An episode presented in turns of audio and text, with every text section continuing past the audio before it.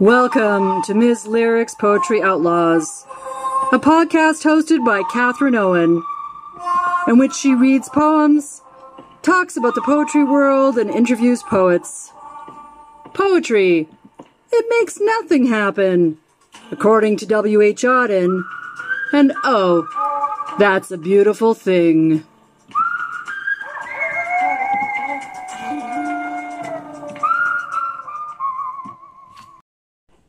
Hey, Poetry Outlaws. Welcome to week two of my series, Poet on the Road, and my book number six, which came out in 2010. A very difficult year for me, uh, but also a celebratory year because Frenzy uh, won the Alberta Book Award, and then I ended up going out on another set of uh, tours with it to the uh, Calgary Banff uh, Word Festival. So that was a lot of fun. Um, but yeah, it was still a very uh, challenging year. And I released Seeing Lessons through Wolsak and Wynn. And uh, it was a unique book in that it was also about an artist, as with my first book on Egon Schiele, but it was uh, a photographer, a female photographer and uh, I had started researching her around uh, early 2007. I was reading a book on the history of women's photography that mentioned her name, but then said that all her work had been lost in a fire. Now, Mattie Gunterman, the photographer, had moved from Seattle to Beaton, BC, which is now a ghost town. And I became determined not only to research her life and her photos that I was able to find, but also her family or relatives that were left behind. So I made contact with her great grandson Henry and her great great granddaughter Marlo and ended up going to Beaton in 2008 and spending a week at the family cottage. Having a woman for a muse was rare for me. Mattie Gunterman was fierce, brilliant, flawed, and unyielding. She took self portraits unapologetically.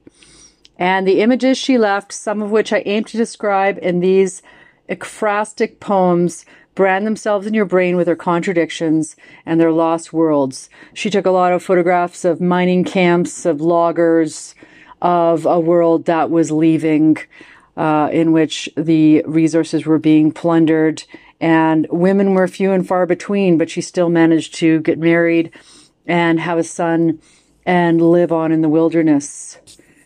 I'll read you a little quote from my tour diary. I did go on another tour that wasn't quite from one end of Canada to the other, but uh, was certainly a large chunk of it. Uh, touring is so wonderful as a Canadian because our country is, of course, so huge. And so, even though it takes more time and energy and finances to go to different towns, it just makes you feel so much more nationalistic in a deep sense. You've seen parts of the country you never would have otherwise seen and met people who are so willing mostly to give you a bed or a couch and some food and to come to your event or sometimes even to create your event. So it's a beautiful feeling.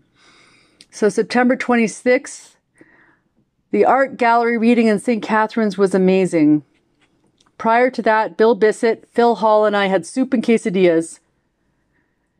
At the event, Terry blasted through some Superman poems while Phil read from The Little Seamstress, and I broke seeing lessons in, providing humorous repartee, Geologos seeming to be the favorite piece.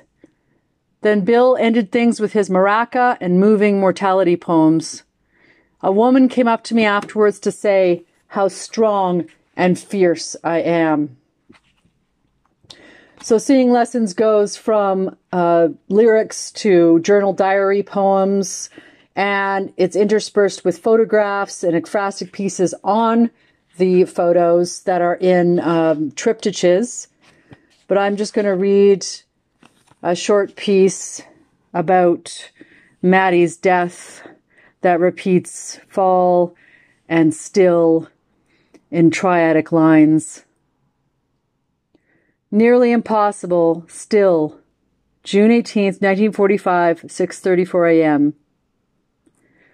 One day who could believe you wouldn't rise, wouldn't rise and then who could imagine fall? Fall in your nightgown nearly impossible still. lie still upon the bedroom floor.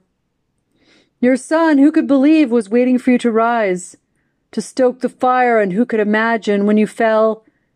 He didn't even hear you, nearly impossible still, so assured he was of your eternal life. Though your heart had been weak, who could believe?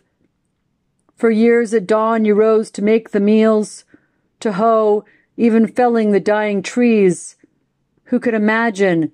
Nearly impossible, still.